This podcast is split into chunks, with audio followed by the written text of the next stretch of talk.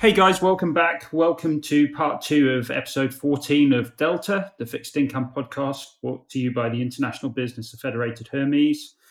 I'm joined again by Andrei Kuznetsov, Senior Portfolio Manager, to analyze uh, in part one the past events of the last 12 months in credit markets. And now we're going to be focusing on the road ahead.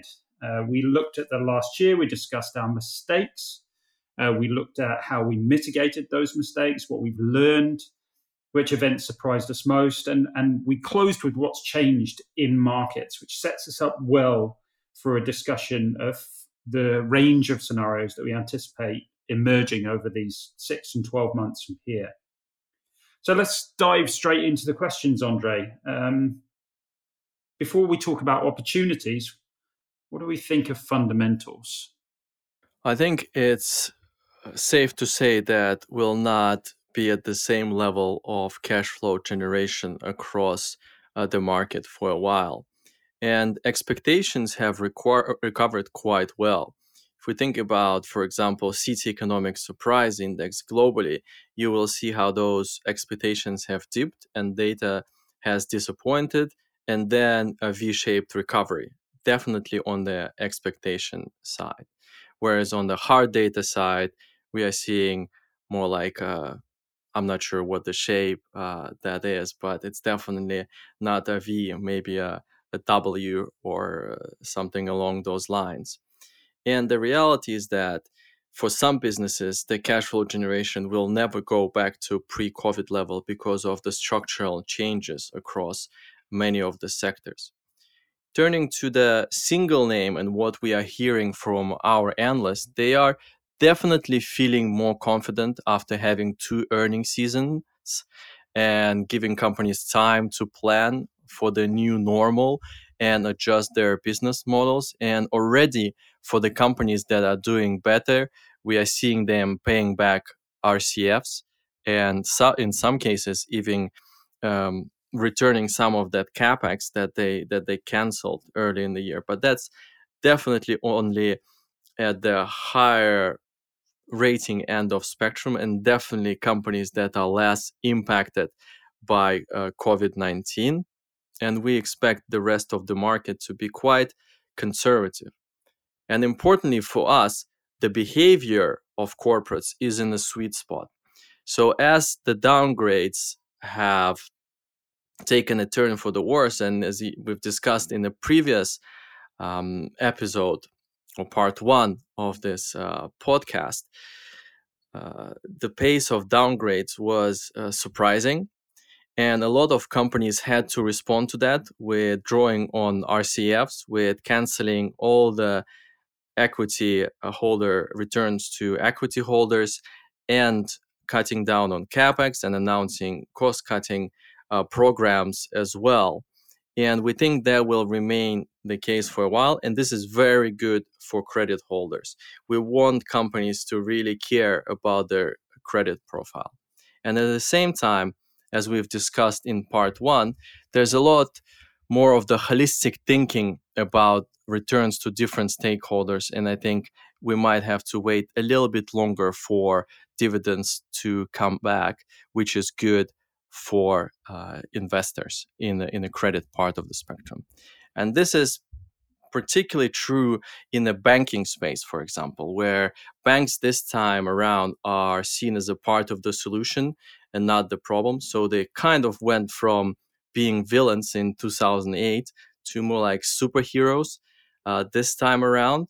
But the flip side of that is that governments are likely to continue to be more conservative on what they allow uh, banks to return to shareholders just because of the sheer amount of support that they are getting uh, from from governments at the moment. On the more technical side, I think the supply was actually also quite interesting this year, and we've discussed a few interesting points in the first part, but I'll keep uh, repeating this there because there are so many uh, interesting things this year. So we started the year with very strong supply just because the yields were attractive and because we had election in the biggest economy in the world in the second half of the year. So everybody rushed to come to the market.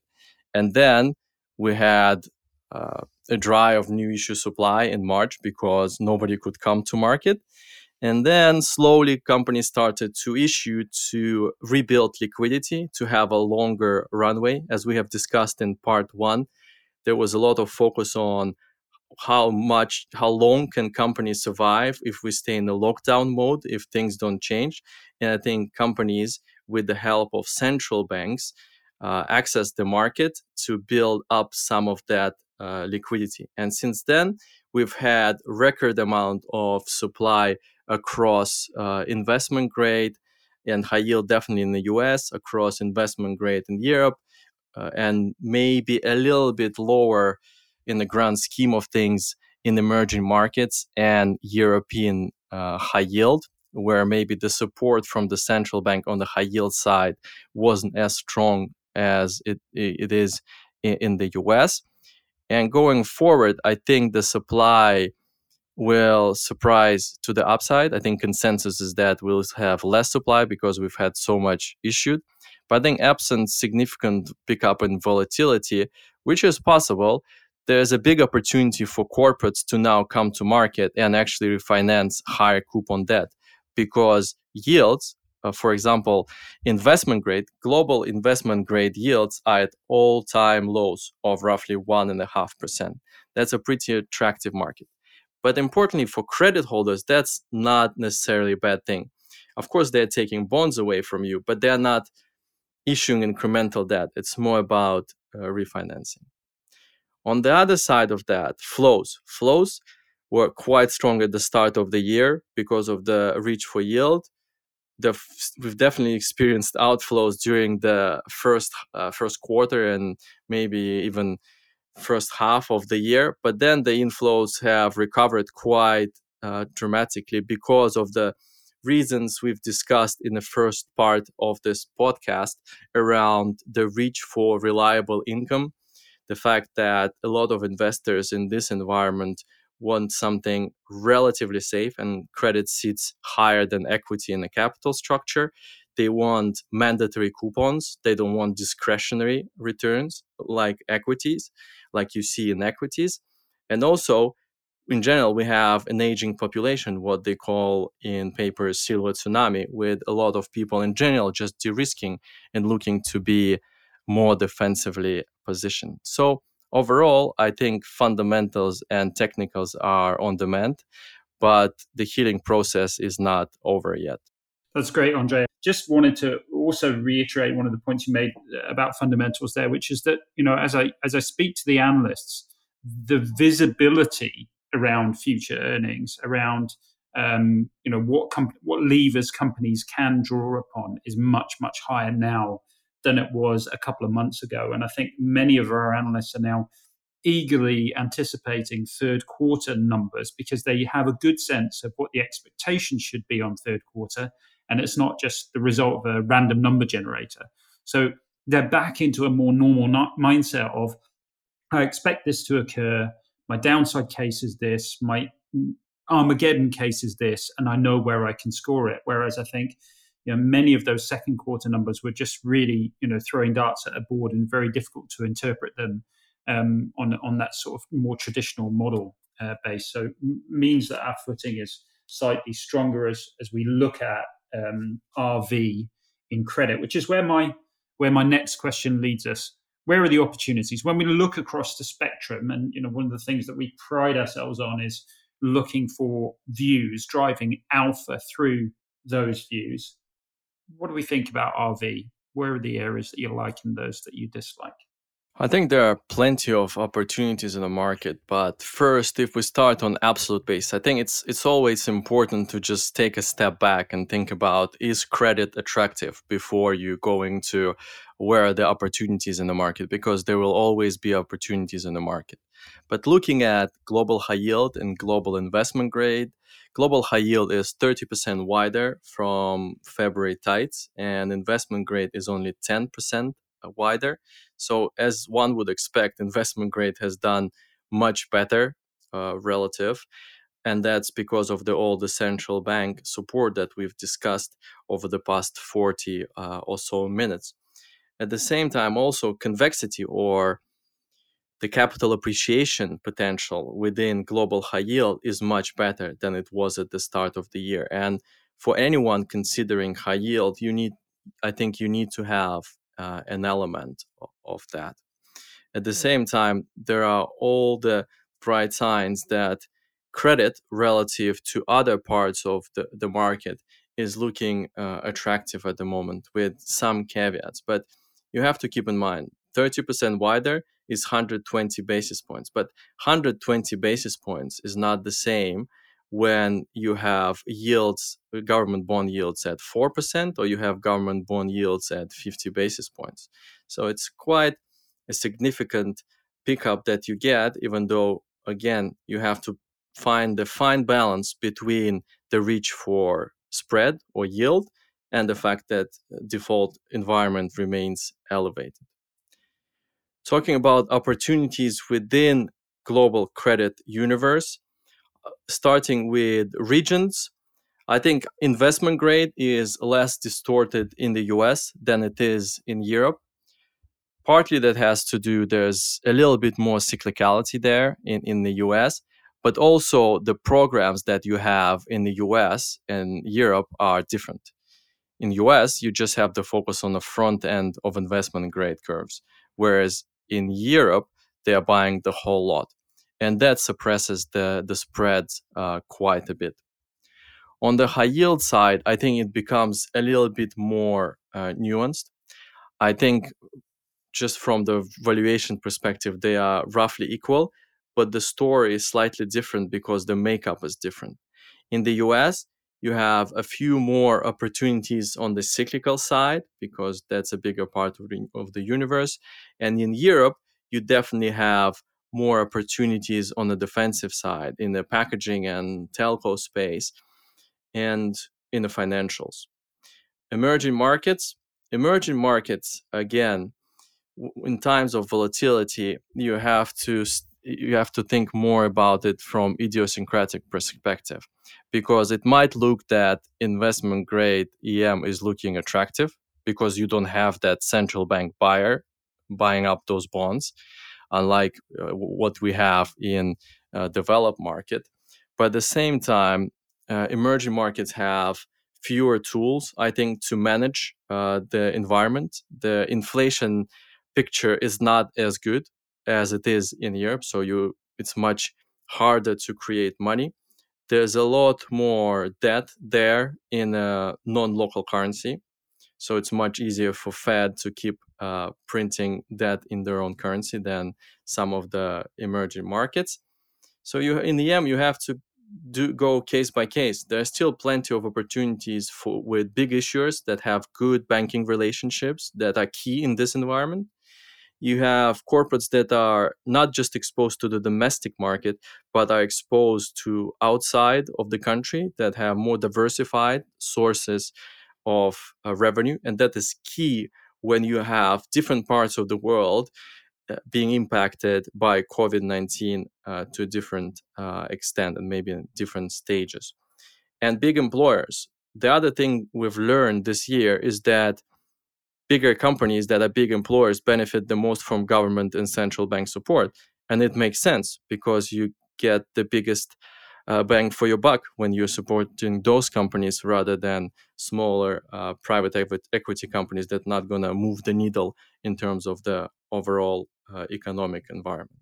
I was just trying to um, think back in, in terms of RV does our traditional sort of thought pattern uh, continue to exist in terms of um, things that have underperformed look better value, or have we had to tear up that rule book and, and are we continuing to hold on to that, re underwrite everything as we analyze the world now? You, know, you talked in part one about the need to just go back and say, you know, can these companies survive?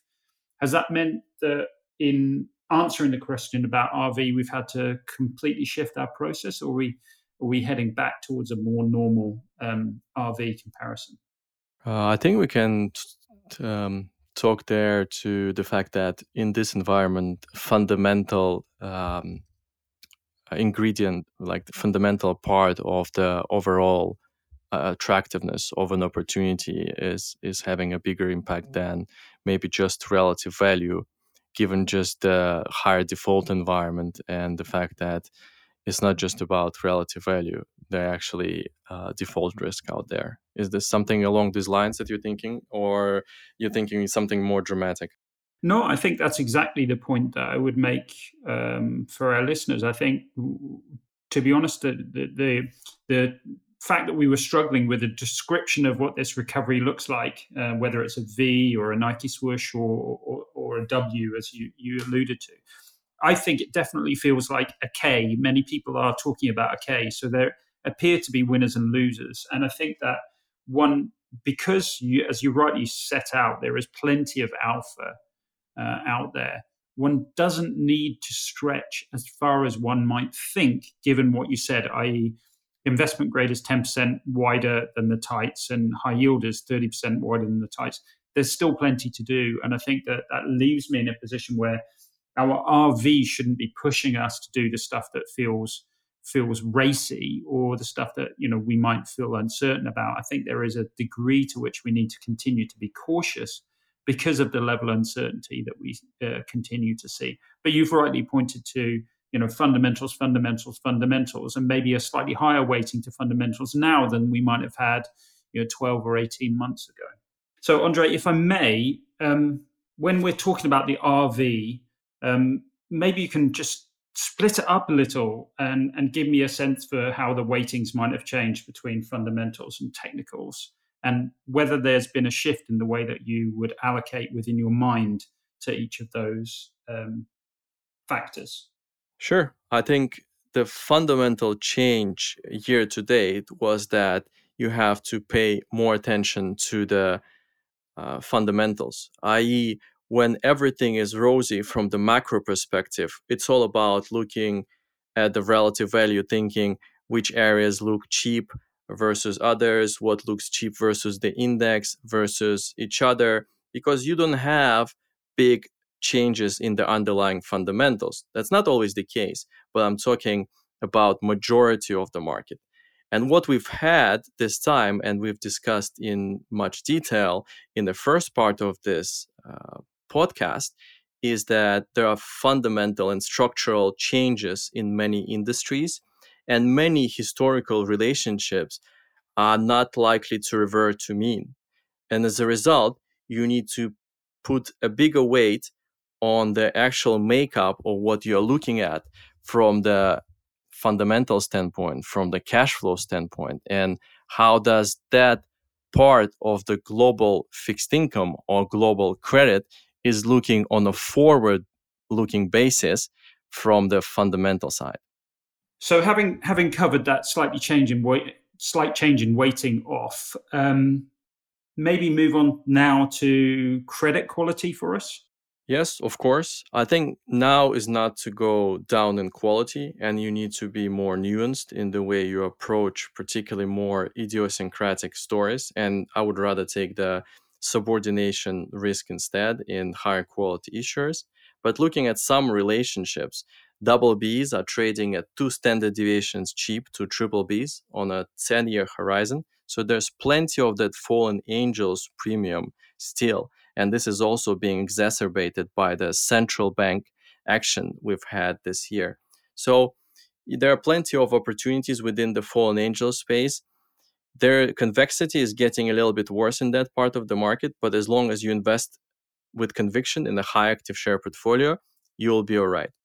High yield overall is relatively attractive to investment grade because there's less support for it. With the caveat, you need to go case by case basis. We've mentioned earlier that the curves have flattened and even investment grade curves have inverted this year. And there's still some opportunities at the front end of the curves. For example, in Europe, where you don't have the technical like you have from the Fed supporting the front end of uh, the curves. So I would say, in general, versus pre COVID, I would run lower spread duration uh, portfolios uh, on average sectors, there's always plenty of opportunity, but I'll highlight a couple. Home builders is a perfect mix of where relative value and fundamentals come together, market underestimated the impact of lower mortgage rates and the fact that a lot of the younger population that used to rent is now looking to buy outside of uh, cities, and that's helping. Also, as you remember, home builders were the eye of the storm in, during the global financial crisis, and people still think there will be uh, this will be the case this time around, even though there are many structural changes in the industry since then. Autos under a lot of pressure, undoubtedly, and you have to be really picky. For example, preferring OEMs versus suppliers. But I think front end of auto curves still remain very flat, and there's a lot of that paper, and that's attractive for income generation. Other than that, stick with non-cyclicals for quite a big part of your portfolios telcos and packaging. Don't expect them to create much if we continue rallying from here but i think they build a good foundation for the portfolio what is likely to be a volatile um, few months uh, until we end this year. As i've mentioned subordination premium. I would rather own subordinate securities of investment grade issuers because they work quite well in an environment where you have to balance the reach for spread with heightened default environment. Financials, hard to avoid the fact that low rates are not a great environment for the P&L side of the equation equation, but they've built good buffers. They are part of the solution this time around, and in general, the some part of the financials universe is be- benefiting from the dividend cuts within that space with more capital moving into credit for that uh, reliable income. And there, a mix of tier twos and additional tier ones, I think, depending on the bank and the region, will work well. Just picking you up there on financials, Andre, um, maybe you could comment on where credit sits versus equity uh, within financials. I note that equity is uh, within banks has had a really really tough time despite you, you perceiving them to be superheroes this time round. Uh, but credit has done reasonably well versus that equity performance. Does that continue to mean that credit is is a strong proposition? I think versus some of the previous episodes uh, for example if we're looking at the at the more subordinated financials for example i'm thinking early 2016 or even earlier than that with it was a smaller asset class it was less followed. There was a much worse level of volatility. And the asset class have performed quite well this year.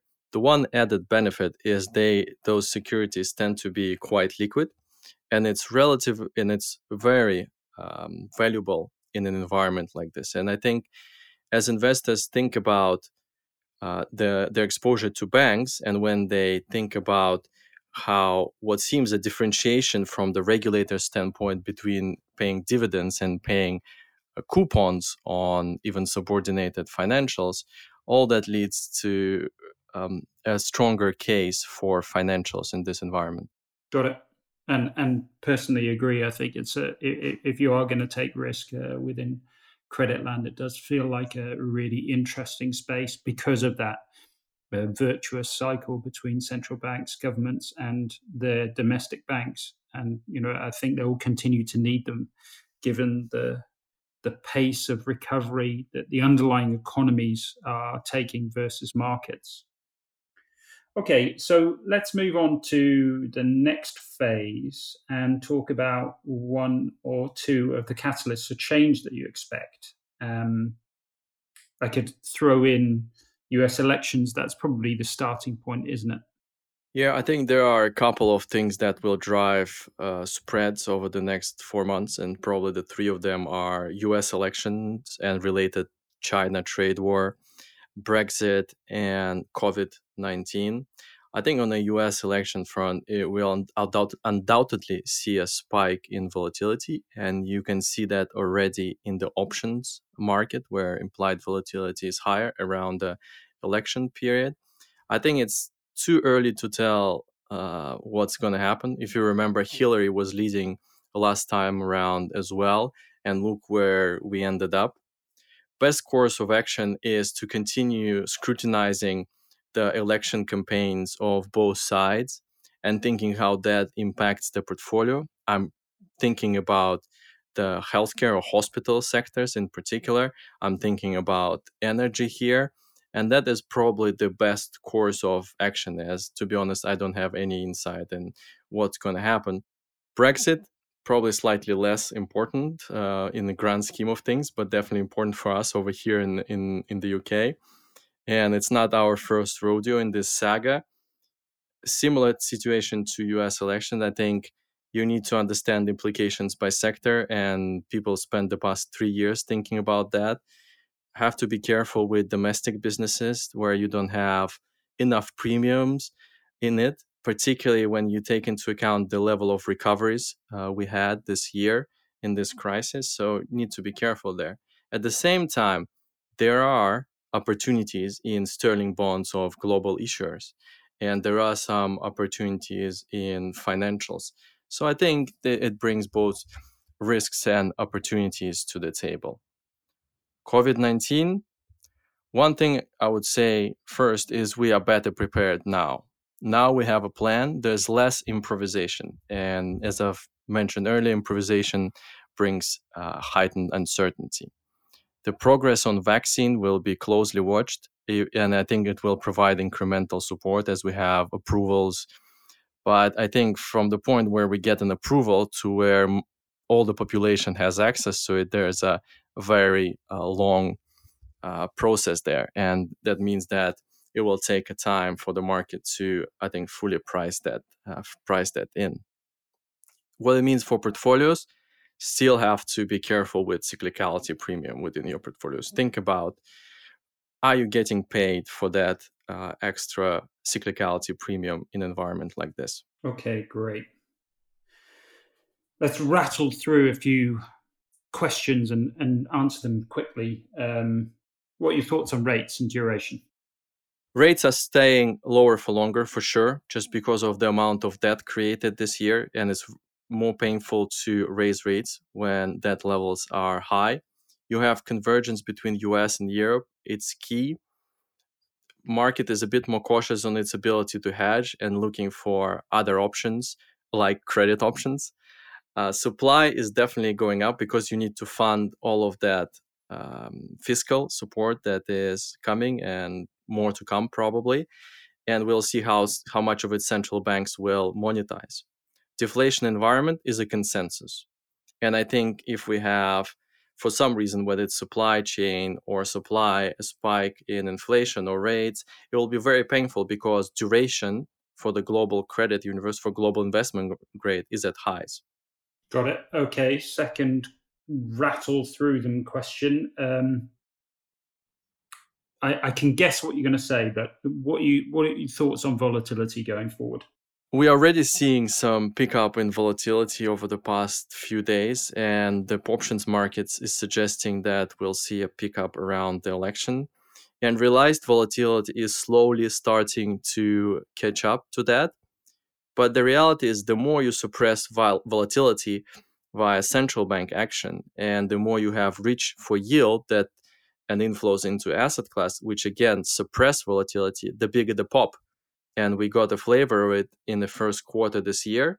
And I think some instruments will work better than others in the new normal of heightened spikes in volatility. Yeah, definitely. You know, the spring is becoming coiled again for that volatility to pop as and when uh, we see it. Uh, in fact, we've seen over the last couple of days before recording some pretty big drawdowns in equity land, but it's yet to affect um, credit um, massively and credit vol. Okay, next one liquidity. What's going to happen to liquidity? Have we, uh, was uh, what we saw during the crisis the worst case scenario for liquidity, and have we improved liquidity from there? Liquidity has improved from the lows, but liquidity has not fully normalized. And we'll just have to live with the lower level of it and diversify a little bit more. I'll be honest with compared to where we started the year, I'm thinking about uh, running a little bit more diversified portfolios, focusing a little bit more on the most liquid part of the market and using the most liquid instruments such as index and options uh, for risk management purposes. Since global financial crisis, we've had liquidity move towards large cap structures and because of the regulation and electronic trading only contributed to that and that only con- the trend only continued um, this year. And i think asset allocators will pay particular attention to liquidity and the liquidity of underlying securities because of the stories like h2o and i think the realization in the market that if the march situation continued for a couple of more weeks we would have had many more gating of funds that focus at the on the less liquid part of the market. So when when you talk about diversity, you're no longer thinking about diversity just for risk management purposes in terms of you know the, the credit risk. Now you're thinking about diversity as a as a, a, a line of defense in terms of liquidity as well.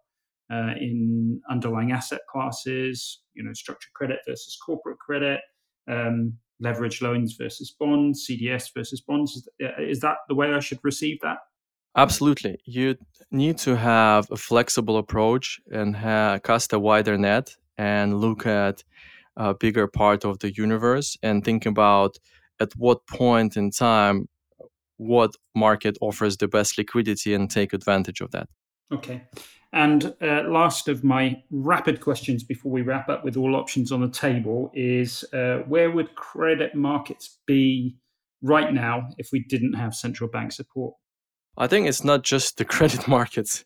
Equity markets are even more sensitive to the central bank action because they fix the funding markets, and funding markets are key for equity market performance. And of course, not even talking about the discount rates that is used in valuing equities here. I think recovery would have been slower and default rates higher, but I think central banks did the right thing before things really got out of control. Hence, that comment early around a few extra weeks before uh, all hell could would have broken loose, um, if that's the expression. Um, and I think the last thing I would say is, for me, the recent reaction to Fed meeting is a bit worrying expectations are quite high. I think the average inflation targeting is bullish, uh, even though it's further inflating the, the bubble. And yield control could come next, or support for high yield uh, in Europe from the central bank. But the fact that market has very high expectations, and if you remember, Jacko, when we were in the March period, at some point we also had central banks um, doing uh, announcing uh, new programs and the market wasn't reacting. I think it's the flip side of that. I think that's that's a really good observation. That's a really good observation for now, actually. Uh, and I think that that's something that you know I want to emphasize because I think not in uh, too few people are take, paying attention to that. Well, we'll see what the, the next 12 months uh, brings us. But uh, thank you for having me today. And um, we'll speak uh, in a year's time. yeah, well, let's close with all options on the table, um, which which as always is a is a question that we have in uh, from a listener. Um, but in this instance, actually, we got it from uh, an internal conversation that we had, and we we have two people who I, I will um, mention on the podcast: Michael Russell and Stefan Michelle. Um, Stefan is uh, as bearish as you can get, and in all circumstances is always struggling to find a silver lining to his cloud. And Michael uh, is always the person that we bring onto calls if we want to feel more positive about the world and, and always seems to see upside. I think both of those two characteristics, both of those two biases, of which they're both, of course, aware, have egg on their face. Um, you know, the Bulls really got their um, bottoms handed to them through this crisis, and even when you know they were encouraging people to buy the dip, they really weren't realizing how bad things could get. But the Bears have had a similarly chastening uh, experience since the depths of the crisis. So, do either of them have a great deal of credibility in terms of predicting what happens from here, or should we just be starting afresh and not listening to either either of these and trying to be a little more rational? I think if if anything, um, more skewed to downside. I think looking at the next three four months, I think there are definitely more risks there, and given how much the valuations have come in again since February, and combining that with the fundamental bottom up views that I'm getting from our analyst uh, analyst team, I think we are up for a pickup in volatility over the next three four months Having said that, as you've mentioned earlier, I think we have a much better grasp of what the businesses are looking like in the new normal and how they will behave and how they will adapt, which puts us in a good position to take advantage of the next bout of volatility to access the most interesting uh, parts of the market. So I think we've learned quite a bit uh, this year, and we've discussed this in parts one and this part as well, and that sets us up quite well for the next 12 months. Yeah, Andre, thank you very much for uh, your diplomacy. Um, I'm going to try and be uh, more consistent with what we set out to achieve on, on the podcast and, and, really put my cards on the table and uh, tell you that actually I think markets are medium term in great shape. I think markets can continue to deliver reasonable uh, upside from here, both equity markets and credit markets. But actually, I think short term, there is almost nothing on the upside. Uh, and I think that, you know, the recent period of volatility we've saw, seen over the last few days are just uh, a vestige of what we're likely to see if we see uh, the saber rattling that I could expect if Mr. Trump is not getting um, the uptick in um, acceptance from the US voters that he hopes going into uh, the election. So I'm looking at November as a period of heightened volatility. After that, I think it will be a great time to invest again. So that's my answer.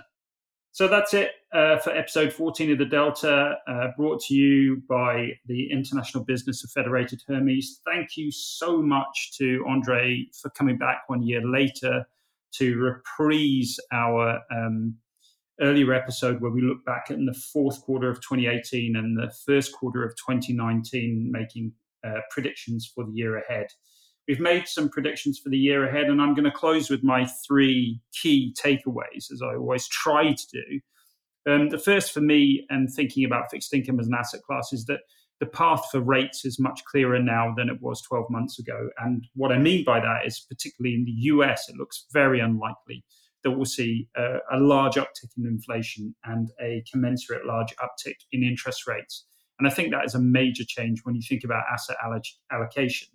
That means that credit sits quite well. And coupled with my second key takeaway, which is um, Andre's mention of the fact that income is still available if you're a fixed income investor through coupons. And the actual asset quality of high yield markets has improved through lots of those lower end of investment grade names moving into uh, high yield. But the third thing has also improved the asset quality of high yield, which is that we've been through a period of cleansing. We've had a few really, really large corporates around the world that have been through a bankruptcy or restructuring cycle as a result of this crisis. And that has accelerated um, some of these companies that were already weak to go through bankruptcy. Um, Andre and I both agree that we'll see more bankruptcies and, and the level of default, bankruptcy, and loss within credit markets is likely to be higher over the next 12 months than they were in the 12 months prior to the last time we did this reprise. Um, maybe not quite as high as we've seen over the last six months, but certainly expect to see defaults. And for that reason, I think we have to be very, very balanced and very mindful of risk.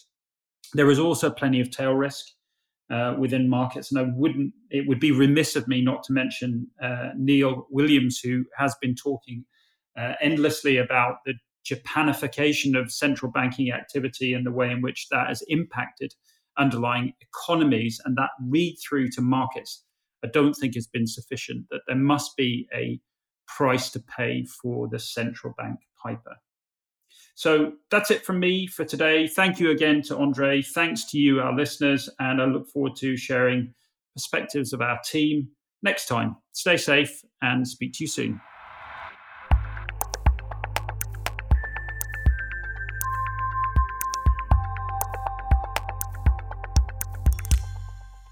Thank you for listening to the Federated Hermes podcast.